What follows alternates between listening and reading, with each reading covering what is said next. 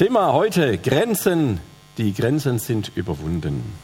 Und dazu gleich mal ganz zu Beginn ein Vers aus Psalm 126, die ersten drei. Wir waren wie in einem Traum, als der Herr das Schicksal Zions zum Guten wendete. Da erfüllte Lachen unseren Mund und Jubel löste uns die Zunge. Da sagte man unter den Völkern, der Herr hat Großes an ihnen getan. Ja, der Herr hat Großes an uns getan. Wir waren in einem Freudentaumel. Also Psalm 126, viele hundert Jahre her. Er ist geschrieben worden, als die Israeliten im 6. Jahrhundert vor Christus, also wirklich schon sehr lange her, nach über 60-jähriger Gefangenschaft aus Babylon, zumindest in einem kleinen Trupp nach Israel, nach Jerusalem zurückziehen durften. Wenn ich jetzt mal rumfragen würde, wer von euch ist schon mal über 60, da könnt ihr euch vorstellen, die meisten von euch hätten außer Gefangenschaft nichts anderes erlebt. Kaum vorstellbar. Wir stöhnen schon rum, wenn wir mal ein paar Masken aufsetzen müssen. Die Grenzen, die sie durch ihre Eroberer gesetzt bekommen haben, sind aufgegangen. Ein Wunder ist geschehen. Und vielleicht können wir uns diesen Freudentaumel ja vorstellen, wenn wir einen kleinen Vergleich ziehen. Deswegen das Bild von der Mauer. Erinnert euch, vor über 30 Jahren ist diese Mauer, die quer durch Deutschland gegangen ist, gefallen. Das war in Berlin losgegangen. Da ist der eiserne Vorhang in Europa, so kann man das nennen, gefallen. Und was wir seitdem jedes Jahr am 3. Oktober, also heute, feiern, unter dem Namen Tag der deutschen Einheit, darum geht es genau an dieser Stelle. Es war genau am 9. November, wenn man es genau terminiert, 9. November 1989. Ich kann mich erinnern, und zwar deswegen, weil ich gerade in den Vorbereitungen für meine Schlussexamina vom Studium steckte. Und da kam das rein wie eine Bombe. Und dann sind tausende Menschen sich in die Arme gefallen. Trabis haben Deutschland vollgepestet. Da kann man sich heute überhaupt nicht mehr vorstellen, was da los war. Auch durch unsere Stadt. Ich habe ganz unten im Süden Deutschlands gelebt, an der Schweizer Grenze. Und da kommen die eigentlich normalerweise nicht hin, die Trabis. Freunde, die Luft, die wurde ganz anders da. Und trotzdem, es haben sich alle riesig gefreut. Freudentaumel. Verwandte haben sich wiedergesehen, endlich. Ich bin extra zu Freunden gegangen, die ein Fernsehen hatten. Und wir saßen stundenlang wie die Haftelmacher, so sagt man bei uns zu Hause vor dem Fernsehen, und konnten unseren Augen nicht trauen. Wir haben geglaubt, wir träumen, was da abgeht. Das ist unglaublich. Ich habe das ganz präsent. Und als die Gefangenschaft von über 17 Millionen Deutschen endete, da waren auch sie wie die Träumenden. Da waren ihre Gesichter voll Lachen, ihre Füße tanzten auf der Mauer, an der kurz zuvor noch Menschen getötet worden waren. Und da wurden Jubellieder gesungen wie einst zu Tochter Zions Zeiten. Und da hat man gemeinsam den Sekt der Freude getrunken. Und die, die mit Tränen gesät hatten, wir haben ja viele Geschichten seitdem gehört, was da alles passiert ist an der Grenze, durften jetzt mit Jubel ernten. Und die anderen Völker, die Völker Großbritanniens, die Völker Amerikas, Afrikas und Asiens, die so lange auf die gespaltene Stadt Berlin geblickt hatten, die haben gesagt, schaut euch das an, Großes ist an ihnen geschehen. Nie für möglich gehaltenes, nie geglaubtes ist passiert. Und in dieser Nacht hat man dann nicht mehr, so habe ich in den Zeitungen gelesen, die aus dem Osten und aus dem Westen gesagt. Man sagte nur noch, wir sind alle Menschen. Dass das nicht immer so geblieben ist, wissen wir auch, aber damals war das so. Und in einem Wimpernschlag der Geschichte waren plötzlich alle Grenzen aufgehoben. Man glaubt, es ist alles möglich. Es war sozusagen die heilige Nacht der Deutschen, damals sieben Wochen vor eigentlich vor Weihnachten. Unglaublich. Und die Christen im ehemaligen deutschen Osten sagen heute noch, dass dies geschehen ist, verdanken wir unserem Glauben. Dem Glauben an uns selbst und dem Glauben an Gott. Klar haben da viele Dinge mitgewirkt, aber ich bin überzeugt, dass das ein entscheidender Impuls war und der Grund, warum da etwas sich in Bewegung setzen konnte. Waren Sie denn nicht jeden Montag, monatelang, von Kirchen ausgezogen, mit Kerzen in den Händen, mit Gebeten auf den Lippen und Liedern wie diesen, die der Jenaer Pfarrer Klaus Jentsch eigens für diese Montagsdemonstration gedichtet hatte. Ich habe einen kleinen Auszug. Vertraut den neuen Wegen, auf die uns Gott gesandt. Er selbst kommt uns entgegen. Die Zukunft ist sein Land. Was für eine wundervolle Aussage. Und von dem, was wir eben gehört haben bei der Einleitung, was wir heute im Gottesdienst miteinander machen wollen, ist das ein zentraler Satz. Vertraut den neuen Wegen, auf die uns Gott gesandt. Er selbst kommt uns entgegen, die Zukunft ist sein Land. Und dieser 9. November damals ist der Tag der Grenzöffnung. Aber die Botschaft, Grenzen einzureißen, geht weit über dieses Geschehnis, über diese Berliner Mauer hinaus. Wir haben uns jetzt in der Vergangenheit mehrere Monate damit befasst, dass Jesus Christus uns Freiheit geschenkt hat, dass Mauern niedergerissen worden sind, dass wir tatsächlich ein umfassendes Erntedankfest, wir haben das ja heute auch, auch wenn wir da nichts auf dem Tisch stehen haben, dass wir dieses umfassende Erntedankfest auch heute feiern können. Das hängt ganz eng damit zusammen, dass Grenzen eingerissen worden sind von Gott. Und Jesus würde uns heute sagen, reißt endlich die Grenzen ein, die euch das Leben schwer machen.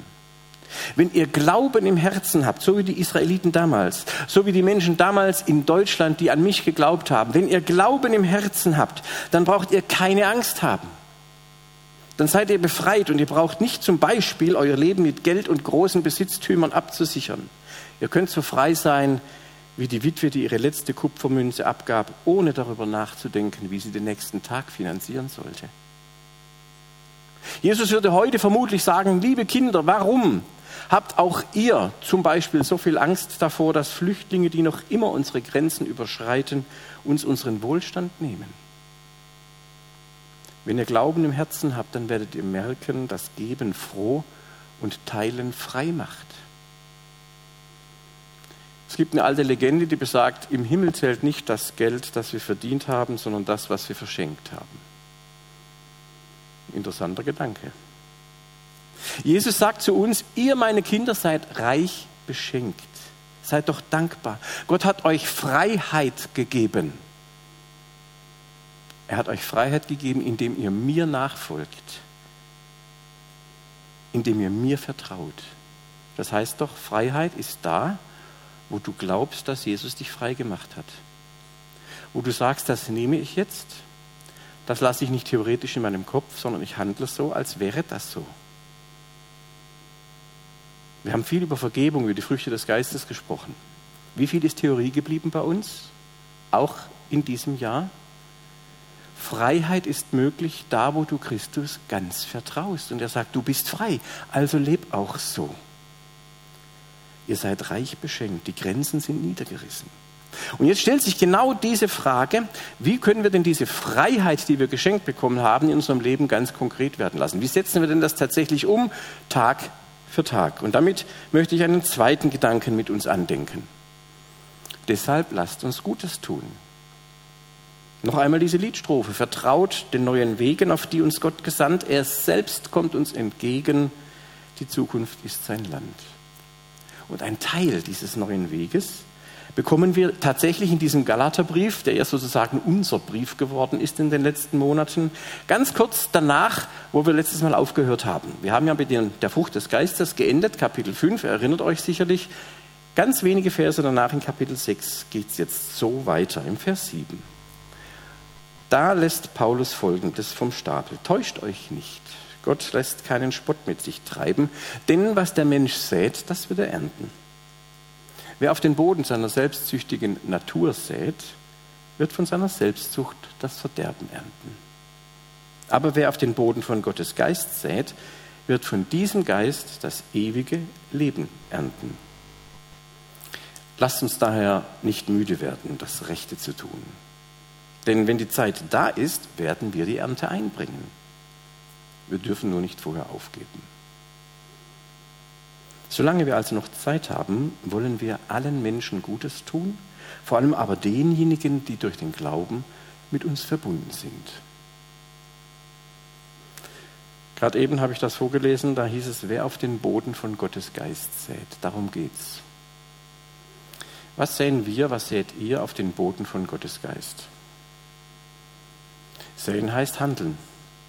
Ich kann als Bauer hingehen und sagen, ja, ich glaube, dass aus Saat Frucht wird. Ich habe einen Acker, der ist da. Ich habe die Saat, die ist da. Also wächst das jetzt. Nee, da wächst gar nichts. Das theoretische Wissen hilft uns nichts.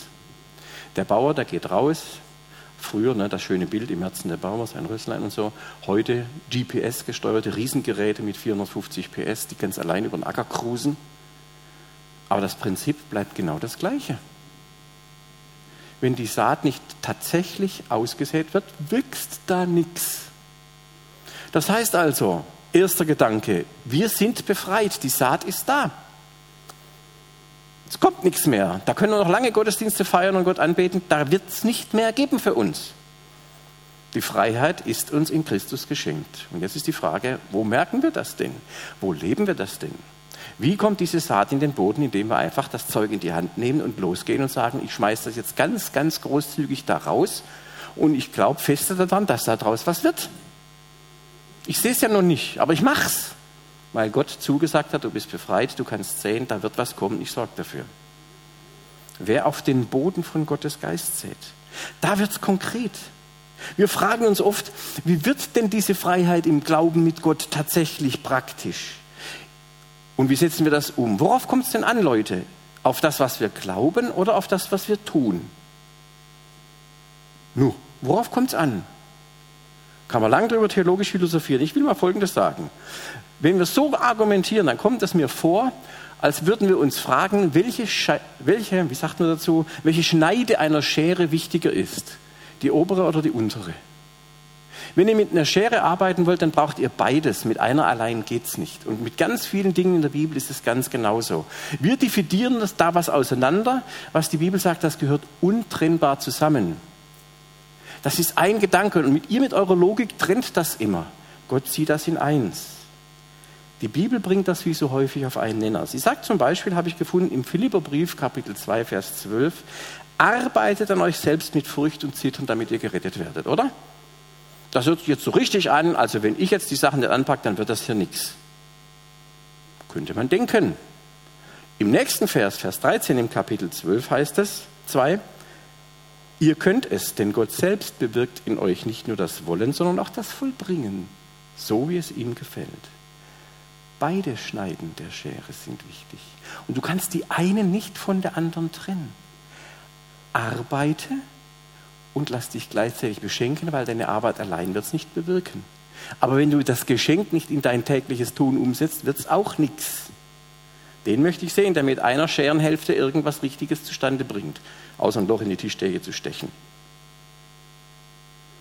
Also es ist nicht so, dass Gott alles tut und wir nichts. Aber wir können Gott nicht so eingrenzen mit unserer Logik, weil Gott immer und überall und jederzeit da ist. Er ist in uns drin und er ist außerhalb von uns. Wir sollen verstehen, dass wir Befreite sind und das Alte vergangen ist. Und dass die Möglichkeiten, Gutes in Gottes Auftrag in der Welt um uns herum zu tun, von ihm schon vorbereitet ist, möglich ist. Das heißt, Freiheit erleben wir nur, wenn wir als Befreite auch leben. Für uns Nachfolger Christi gibt es nur eine einzige Wirklichkeit. Wir sind nicht von dieser Welt, aber wir sind in ihr. Das gehört alles Gott. Und wir sind nicht frömmer, wenn wir in den Gottesdienst gehen oder irgendwelche Lobpreiszeiten haben oder sonst irgendwas und weniger fromm, wenn wir täglich in unserem Alltag unseren täglichen Verrichtungen nachgehen. Es gibt für Christen kein sonstiges Leben. Es gibt nicht das hier bin ich fromm und da bin ich ein weltlicher Mensch. Jesus sagt, ich bin alles in allem. Ich bin in dir, egal wohin du gehst. Und alles, was du erlebst, ist vorbereitet für dich. Das schwierige Gespräch mit einem Vorgesetzten, der Streit zu Hause an der Küche. Und ich weiß nicht, was es alles für Probleme gibt, denen ihr euch gegenüber seht. Kranke Angehörige im Krankenhaus. Gott ist da und dieses Kapitel ist nicht abgetrennt. Wir können die beiden Schneiden nicht auseinander dividieren. Es gibt für Christen kein sonstiges Leben. Wir müssen ihn zum Zug kommen lassen. Wir müssen die Saat aussehen. Leben, als würden wir es tatsächlich glauben. Und wir werden sehen, dass Gott zu seinem Wort steht und bei uns ist. Und Jesus hat ganz genauso gelebt. Ihm ist von seinem Vater alles in seine Hände gegeben worden. Und alles, was Jesus getan hat, hat den Vater verherrlicht. Und seht ihr, uns als Leute, die wir jetzt hier sitzen, die wir uns gerade anschauen, auch uns ist alles von Gott in die Hände gegeben. Könnt ihr das glauben? Jesus selbst sagt es. Und daher ist unsere Freiheit im Glauben unsere Freiheit im Handeln. Wenn du das nicht glaubst, wirst du es nicht handeln, wirst du es nicht tun. Aber wenn du es nicht tust, gibt es auch nichts, was du glauben könntest. Ganz im alltäglichen Leben sehen wir also auf den Boden von Gottes Geist. Tun wir, wie wir im Text gehört haben, was gut ist. Das kann jeder von uns, weil auch jeder dazu berufen ist. Seht ihr, die Mauer in Deutschland ist Vergangenheit. Aber es gibt noch so viele Mauern, die uns heute trennen. Da gibt es unterschiedliche Ansichten, zum Beispiel wie man Gemeinde leitet. Da kann man sich ganz schön in die Wolle drüber kriegen. Da gibt es unterschiedliche Ansichten zu Impfungen, G2 oder G3. Da kann man sich hier auch in der Gemeinde trefflich drüber streiten, ob man sich impfen lassen soll oder eben nicht. Und ich habe mich jetzt letzte Woche mit drei Kollegen unterhalten, einen in Amerika, und zwei davon sagen, unsere Gemeinde ist im Augenblick am Zerbrechen über der Frage, wer sich impfen lässt und wer nicht. Das ist doch mal ein tolles geistliches Argument zu sagen, ich gründe eine neue Gemeinde für Impfgegner. Amen. Wenn es nicht so ernst wäre, man könnte darüber lachen. Es ist zum Heulen. Grenzen und Mauern gibt es heute noch und auch zwischen uns Christen. Zum Klima brauchen wir gar nichts zu sagen im Augenblick. Und manchmal kommt man ja auch, wenn man bestimmte Dinge sagt, die anderen nicht passen, emotional so ähnlich wie dem Todesstreifen nahe und wird verbal abgeschossen. Überleg doch mal, welche Meinungen und Haltungen kannst du kaum tolerieren? Ich könnte euch da einiges erzählen. Ich habe mir jetzt noch mal ein paar Videos angeguckt von der Wahl und von den Infos und so weiter, die Interviews, die da gelaufen sind. Ey, mir ist das Messer an der Tasche teilweise aufgegangen. Das geht gar nicht, habe ich mir gedacht. Und dann habe ich mich erinnert, dass ich das heute sagen will, habe mich gefragt, sag mal, Du verurteilst Menschen, die du persönlich nicht kennst, weil du ihre Meinung nicht teilst, weil du sie doof findest, bescheuert.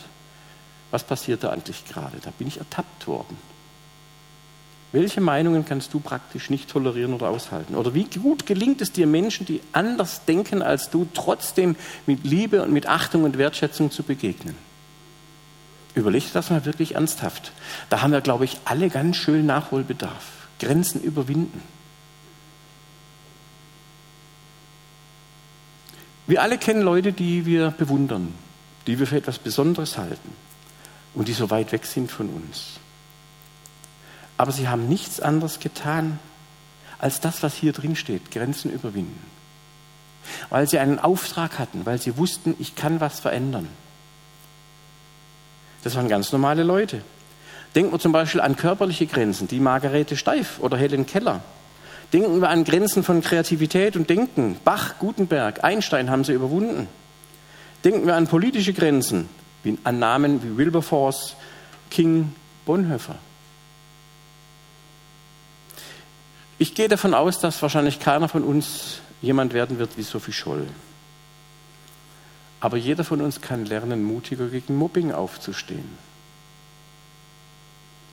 Wie wäre es denn zum Beispiel in einer dieser hitzigen Diskussionen, Impfgegner und Impfbefürworter, dass du, obwohl du ein Impfbefürworter bist, ein Entschiedener mit den besten Argumenten von Welt, einen Impfgegner verteidigst, der gerade gebasht wird? Vielleicht nur deswegen, weil er dein Bruder oder deine Schwester ist? Weil es auf andere Dinge ankommt? Und vielleicht wäre es für dich, der du ein Impfgegner bist, ein glühender, mit fantastischen Argumenten. Vielleicht wäre es auch für dich einmal dran, umgekehrt das Gleiche zu tun und nicht gewinnen zu wollen oder Recht haben zu müssen, sondern zu sehen, was können wir als Menschen, gerade als Geschwister, gemeinsam auf die Straße bringen. Ich meine das wirklich ernst. Ich leide daran, was bei uns in Gemeinden geschieht an dieser Frage. Diese Namen, die wir hier haben, die kommen uns so groß und toll vor. Aber das waren Leute, die gesehen haben, es ist möglich, etwas zu verändern. Wir halten das Menschsein im Blick. Und eine ganze Reihe von denen sind Christen gewesen und haben genau aus diesem Ansatz heraus gehandelt, weil sie wissen, Gott hat mich befreit und deswegen darf es keine Sklaven geben. Gott hat mich befreit, deswegen darf es keine Unterschiede nach Geschlecht oder Rasse geben. Gott hat mich befreit, deswegen schreibe ich die schönste Musik, die wo gibt. Könnte ich nicht. Dafür kann ich was anderes. Mach ich's doch. Keiner von euch muss ein Albert Schweitzer werden und in Lambarene ein Missionshaus und Krankenhäuser aufbauen. Aber jeder von euch kann doch was. Hat doch einen Auftrag von Gott. Glaubst du, dass du befreit bist, etwas umzusetzen von dem, wozu dich Christus befreit hat? Dann tu's. Und wenn es noch so wenig ist, wenn es noch so klein ist. Und glaub daran, dass nicht du derjenige bist, der dem Wollen das Vollbringen schenkt, sondern dass es Christus ist. Das überwindet Grenzen. Ihr seid doch alle miteinander unterwegs im Auftrag des Herrn. Auch ohne Sonnenbrille, die ganz dunkel ist.